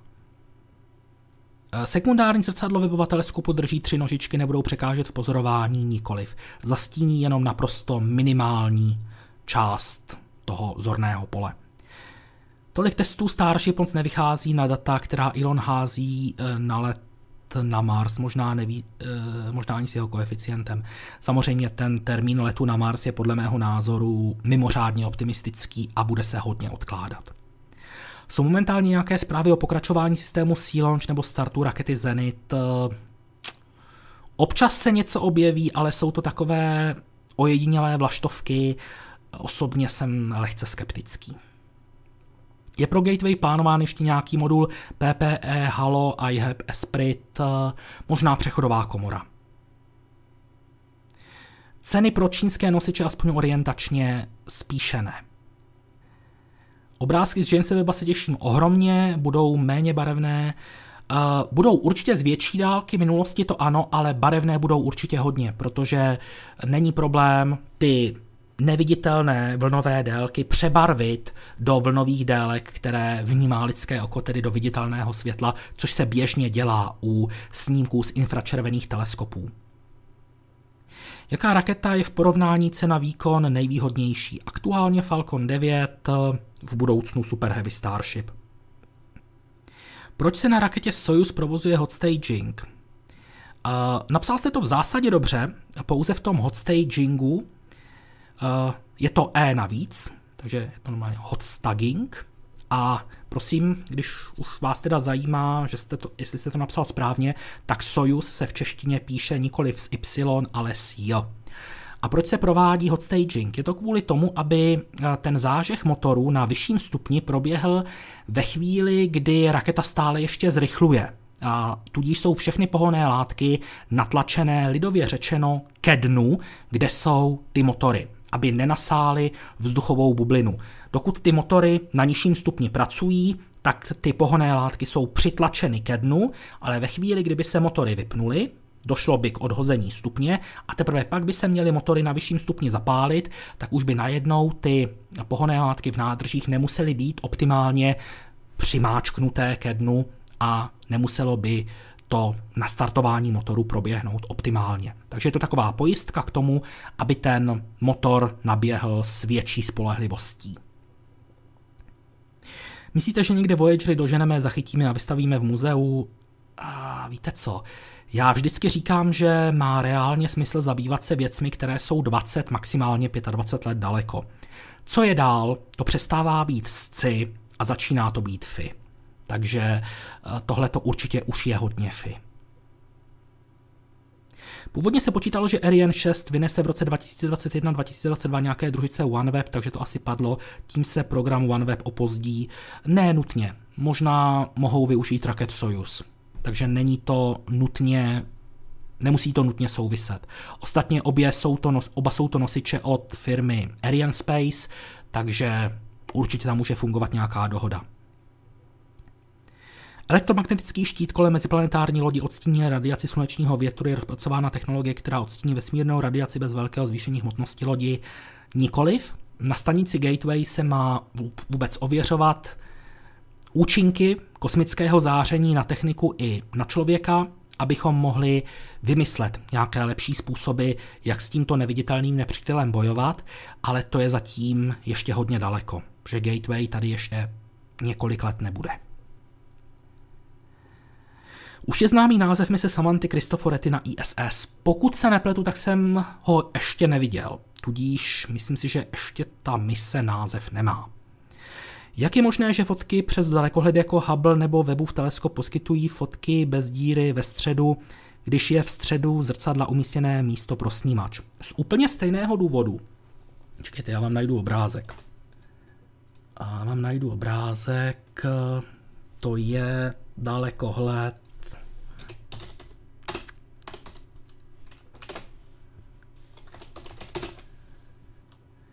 Ne, tak to prostě nenajdu teď, ale viděl jsem takový pěkný obrázek, který ukazuje, že v podstatě ty světelné paprsky, které přichází, nebo které nedopadnou na to primární zrcadlo, protože, nebo respektive je tam díra, tak eh, ty jsou eh, za nahrazeny těmi ostatními paprsky z ostatních míst, protože oni ty paprsky se nešíří dokonale rovnoběžně. Měl jsem takový pěkný obrázek, teď už ho bohužel nedokážu, nedokážu najít. Má Austrálie nějaký vesmírný program? Austrálie, že by stavila rakety, tak to ne. Ale určitě podílí se třeba na využívání družicových dat a podobně. Myslím, že určitě existují nějaké australské družice, ale že by Austrálie třeba usilovala o vlastní nosiče na oběžnou dráhu, tak to ne. Web NASA pro webův teleskop stále udává cruising speed kolem 200 metrů za sekundu. Jde o rychlost vůči L2 nebo vůči Zemi? To nevím, to se budete muset zeptat přímo v NASA. Je ukrajinská firma Južmaš aktivní ve vesmíru? Južmaš určitě vyrábí hardware pro, řekněme, s kosmickým využitím, takže ano. Původně se počítalo, že Ariane 6 Pane Jančuro, asi jste napsal svou otázku už jednou a pak jste možná odběhl od počítače. Já už jsem na ní odpovídal, takže aby se dostalo na další dotazy, tak vás bohužel musím odkázat eh, na záznam. Ale puste si to, určitě jsem na ten dotaz odpovídal. Plánovala někdy Kanada orbitální raketu? Orbitální, myslím, že ne. Raketa N1 měla čtyři starty, z toho byly všechny neúspěšné. Co se stalo se všemi misemi? Mohlo by to být v pořadu vesmírná technika příčiny všech neúspěchů. To by vám na vesmírnou techniku samotnou nestačilo.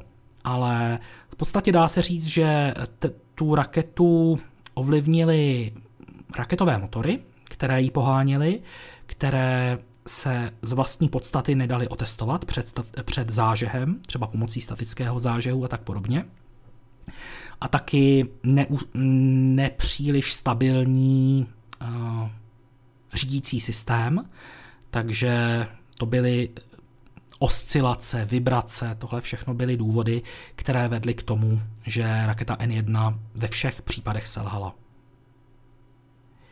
Nevíte, jak to aktuálně vypadá s lunárním modulem Viper, třeba datum startu?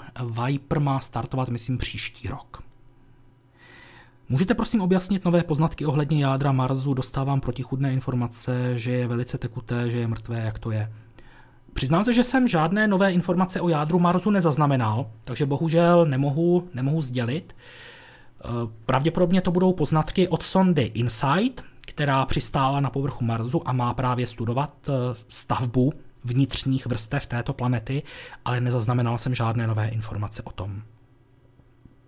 O kolik stupňů Celsia průměrně Webův teleskop schladne za týden den? To se taky nedá říct, protože ono to tempo chladnutí bude zpomalovat. Velice rychle se dá vychladit na začátku, ale ty poslední stupně už budou klesat relativně pomalu. Proč je čtvrtý astronaut u mise Artemis 2 Kanaděn a ne Američan? Protože Kanada se podílí na programu Artemis. Plánuješ něco speciálního na start družice Psyche, přenos hvězdárny v Brně? Zatím mě do Brna na tuhle akci nepozvali a zatím neplánuju nic, ovšem, co není, může být. Uvidíme. A všechny údaje o rychlosti a vzdálenosti jsou vstaženy k souřadnicovému systému soustřednému kolem Země. Děkuju moc, Vláďo. Jinak samozřejmě pokud by hvězdárna takový přenos dělala a pozvali mě, tak určitě neodmítnu, určitě se rád zúčastním. Start které rakety byste nejraději viděl naživo a proč? Tak Saturn 5 už nezažiju, to muselo být neuvěřitelné, ale Super Heavy Starship, SLS, Falcon Heavy možná. Ale věřím tomu, že každý start jakékoliv rakety musí být úžasně působivý, ale přece jenom ty velké nosiče, které nadělají nejvíc rámusu, tak ty přece jenom přitahují takovou trošku větší pozornost. Proč právě Saturn 5? Aha, jo, to byla ta odpověď na to. No tak. Vidím, že jste mě, pane Halaji, vystihl velice dobře, moje myšlenkové pochody. Gratuluju. Jsou fotky mlhovin tak krásné, barevné nebo barevně upravené? Víte co? Eh, ty fotky mlhovin jsou velice často pořizovány dlouhými expozicemi, eh, které trvají klidně i hodiny, několik hodin. A někdy i více u těch vzdálenějších objektů. Takže za tu dobu může ten teleskop nazbírat obrovské množství eh, světelných paprsků, které jsou pro lidské oko příliš slabé a my bychom tam viděli jenom nějakou našedlou mlhu. Takže mlhoviny určitě barevné jsou, ale ty obrázky se dají i přibarvovat. To znamená, zvýší se třeba kontrast, zvýší se jas, což jsou úpravy, které děláme i u běžných fotek, které pořizujeme v běžném životě. Ale není to tak, že by třeba si tam někdo že by si někdo říkal, tohle je takové nudné, tak vezmu třeba zelenou barvu a tím to přemaluju, přidám tomu trošičku kontrast, tady dám trošku žluté, tady žádná žlutá není, tak tady přidám, tady je hodně modré, tak tady třeba to začervením, jo, tak takhle ne. Pouze se tam hraje s křivkami, upravují se třeba eh, jasy, kontrasty a tak. Takže úplné omalovánky, samozřejmě každý k tomu může přistoupit jinak, ale takový ti profesionálové se snaží být co nejméně, co nejméně destruktivní. V některém z minulých dílů Poketsu jste vypíchl, že Perseverance má kameru se zoomem, ostatní vozítka ji tedy neměla, neměla.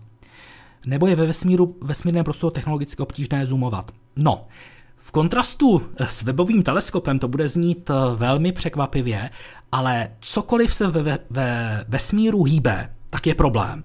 A vím, že webův teleskop eh, tohle porušuje, proto je tak výjimečný, ale obecně se dá říct, že jakýkoliv pohyblivý díl v kosmické technice představuje riziko. Něco se zasekne, něco nebude fungovat a tím to máte odepsané. Tudíž ty předchozí kamery, které byly na Marsu, tak zoomovat neuměli. Měli prostě fixně nastavenou ohniskovou délku. Když máte někdy streamy s hvězdárnou v Brně, neplánujete něco s planetáriem v Praze? Já jsem eh, Takhle já si v první řadě myslím, že hvězdárna v Praze nedělá něco podobného, jako jsou třeba sedmi krásky, které dělá brněnská hvězdárna, ale byl jsem třeba v prosinci v pražském planetáriu, kde jsem s klukama z Czech Space News natáčel rozhovor. Nebylo to teda živě, ale bylo to do záznamu, video už je k dispozici, takže rozhodně já se nebráním spolupráci s nikým. Slyšel jsem, že se záchranný systém N1 nezachránil ani jednoho člena posádky. To je pravda, protože na palubě nikdo nebyl. Jak by vypadala zlatá deska na Voyagerech ze současnosti? To si netroufám ani odhadovat. Budou na měsíci v programu Artemis přistávat i Japonci, Evropané, Kanaděni, případně budou létat stejně často jako například na ISS. Měli by. A ta frekvence letů není úplně pravděpodobně srovnatelná s Mezinárodní kosmickou stanicí. Zase na tohle by asi odpověděl líp Michal Václavík, ale domnívám se, že tohle se bude ještě hodně jednat a řešit mezi jednotlivými agenturami. Astronauti si do Sojuzu sestavují svůj playlist. Jaké skladby by si vybral Dušan Mayer? Třeba nej 3? Já si myslím, že to... to si myslím, že asi nikdo nepochopí, kromě členů naší redakce, a to navíc jenom, jenom některých, ale to je jedno.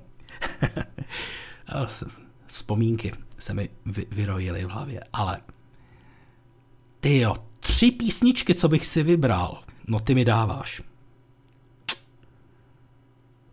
Bohemian Rhapsody od Queenů, Losing My Religion od R.E.M., Falco Out of the Dark. Ale teda jako docela jsem se zapotil, protože těch písniček je určitě mnohem víc.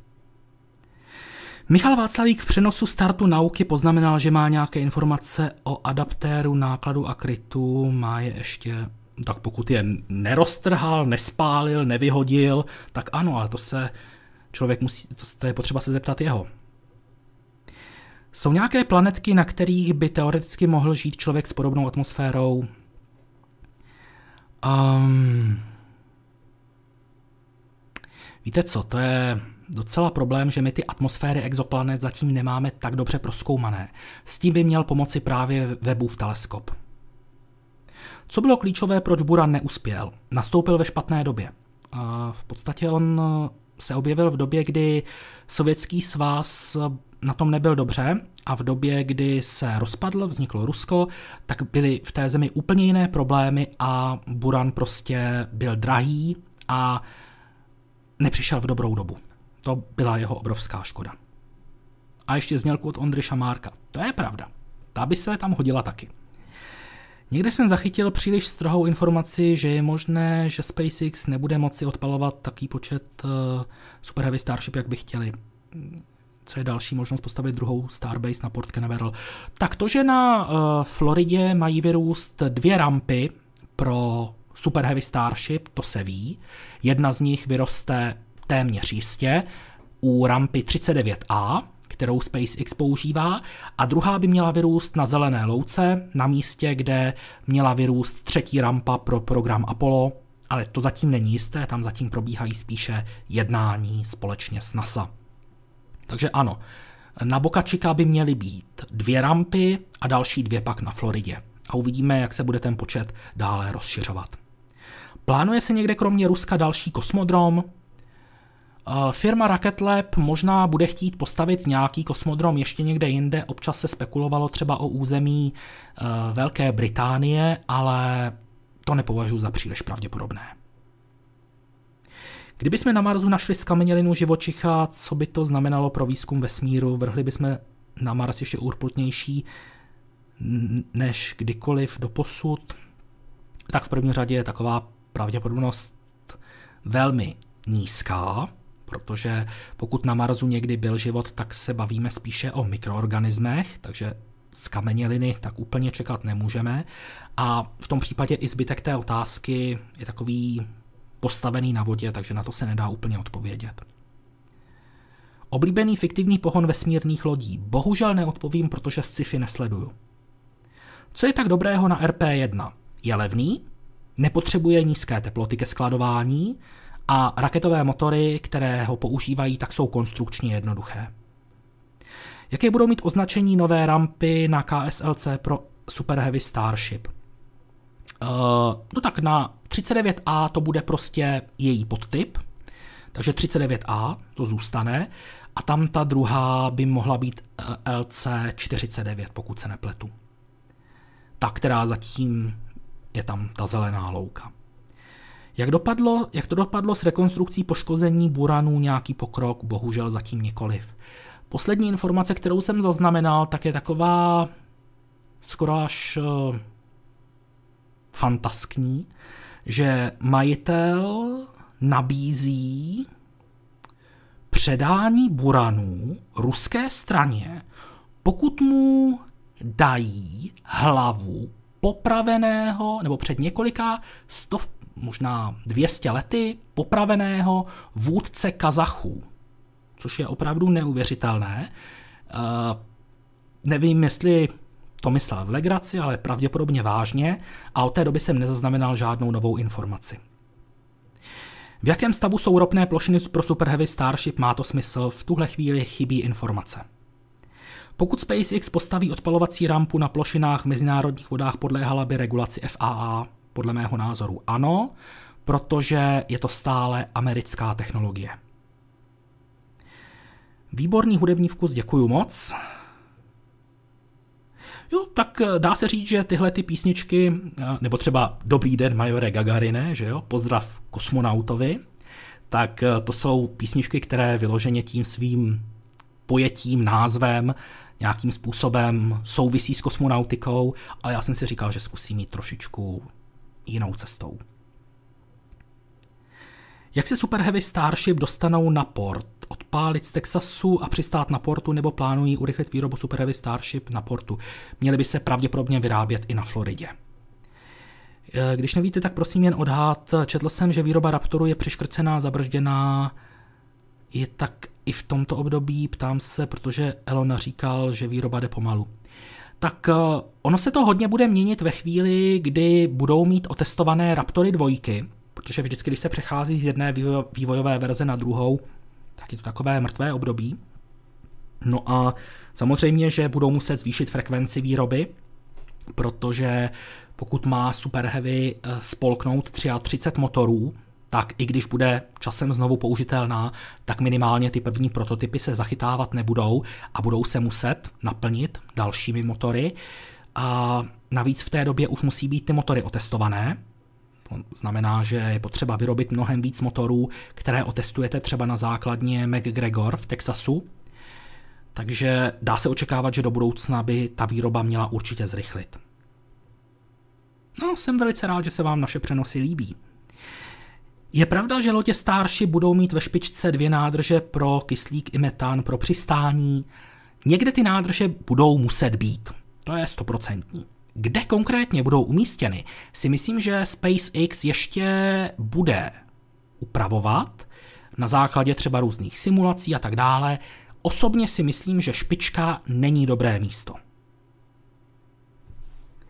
Jak se chladí Merlin a Raptor? Uh, v podstatě dá se říct, že jsou tam takové kanálky, kterými cirkuluje, uh, cirkuluje chladná látka, konkrétně teda palivo, která odebírá odebírá teplo z té trysky.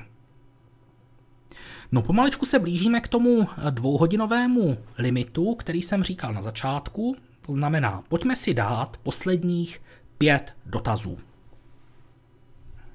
pro dnešek. Kdy poletí vesmírná plachetnice? Už jich několik letělo, takže nevím, kterou konkrétně myslíte, ale slunečních plachetnic bylo vypuštěno už několik a ve většině případů fungovaly a samozřejmě i do budoucna se chystají další větší. Ale nevím, kterou konkrétně máte na mysli.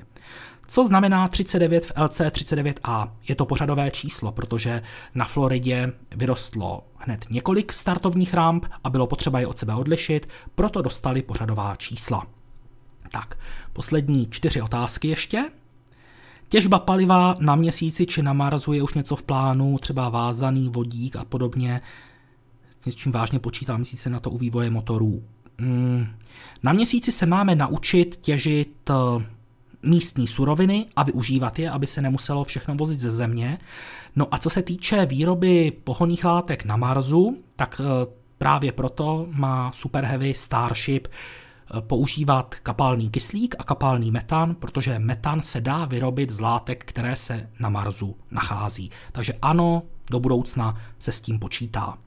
Tak, tři otázky ještě. Proč se vyplatí přistání na plošinu se spotřebovanou paliva a rizikem havárie než na padáku na pevninu? Protože v mnoha případech se nedokážete na pevninu vrátit. Ten první stupeň má třeba, on využije většinu pohoných látek k tomu, aby urychlil náklad, a už mu prostě nezbývají pohonné látky k tomu, aby se vrátil na místo startu. To znamená, on musí přistávat na mořské plošině. Jak je na tom česká Otespace? Připravují českou raketu. Bohužel informace zatím chybí, takže tohle to radši přeskočím, protože to je taková stručná odpověď. Kolik už vyrobil moxí kyslíku na Marsu? Údajně více než 50 gramů. V naší eh, sluneční soustavě nejsou tělesa pro přistání těžší než Země. Zkoušel někdo delší dobu v o něco vyšší gravitaci, třeba 2G? Nevím o tom. Myslíte, že NASA nové poznatky neomezeně zveřejní nebo něco tají? Eh, neřekl bych, že tají. Eh, vždycky je to tak, že první, kdo se k těm naměřeným datům dostane, jsou vědci z těch týmů, kteří pracují na tom konkrétním vědeckém přístroji. Ti, kteří věnovali dlouhé roky tomu, aby ten přístroj vznikl. Testovali ho, navrhovali ho, stavěli ho. Takže ti mají právo přednostního zpracování a po určité době, třeba po čtvrt roce, musí ta data postoupit ostatním, zveřejnit je, aby je mohli využívat i ostatní. Takže není to tajení, je to pouze jakýsi bonus pro ty odborníky, kteří eh, na tom projektu pracují, aby mohli ta data zpracovat jako první a využít ty údaje třeba pro nějaké vědecké studie. Tak, já si myslím, že máme to za sebou, máme za sebou skoro dvě hodiny vysílání, takže já bych vám chtěl velice poděkovat, že jste dorazili v tak hojném počtu, bylo vás tady víc než 250 v okamžiku největšího zájmu. Velice si toho vážím, byli tady i členové redakce Kosmonautixu, Měli jsme tady Vítu Škorpíka, Káju Zvoníka, byl tady Matěj Soukup, Matěj Horák, byl tady Mirek Pospíšil, byl tady Jirka Hadáč, byl tady Michal Václavík z České kosmické kanceláře, Lukáš Houška, eh, Vláďa Kordas, doufám teda kluci, že jsem na nikoho nezapomněl. Mám velkou radost, že vás dorazilo tolik, všem vám moc děkuju a rovnou si dovolím vás pozvat i na další pokec s kosmonautixem, který se opět uskuteční, jako už tradičně, v poslední pátek v měsíci a v únoru, když se dívám do kalendáře, tak to bude 25. února. Takže můžete si rovnou zakroužkovat v kalendářích 25. února ve 20.00 přijde čas na 38. pokec s kosmonautixem. Tak, Moc vám děkuji za to, že jste dorazili a zas někdy příště se budu těšit na slyšenou.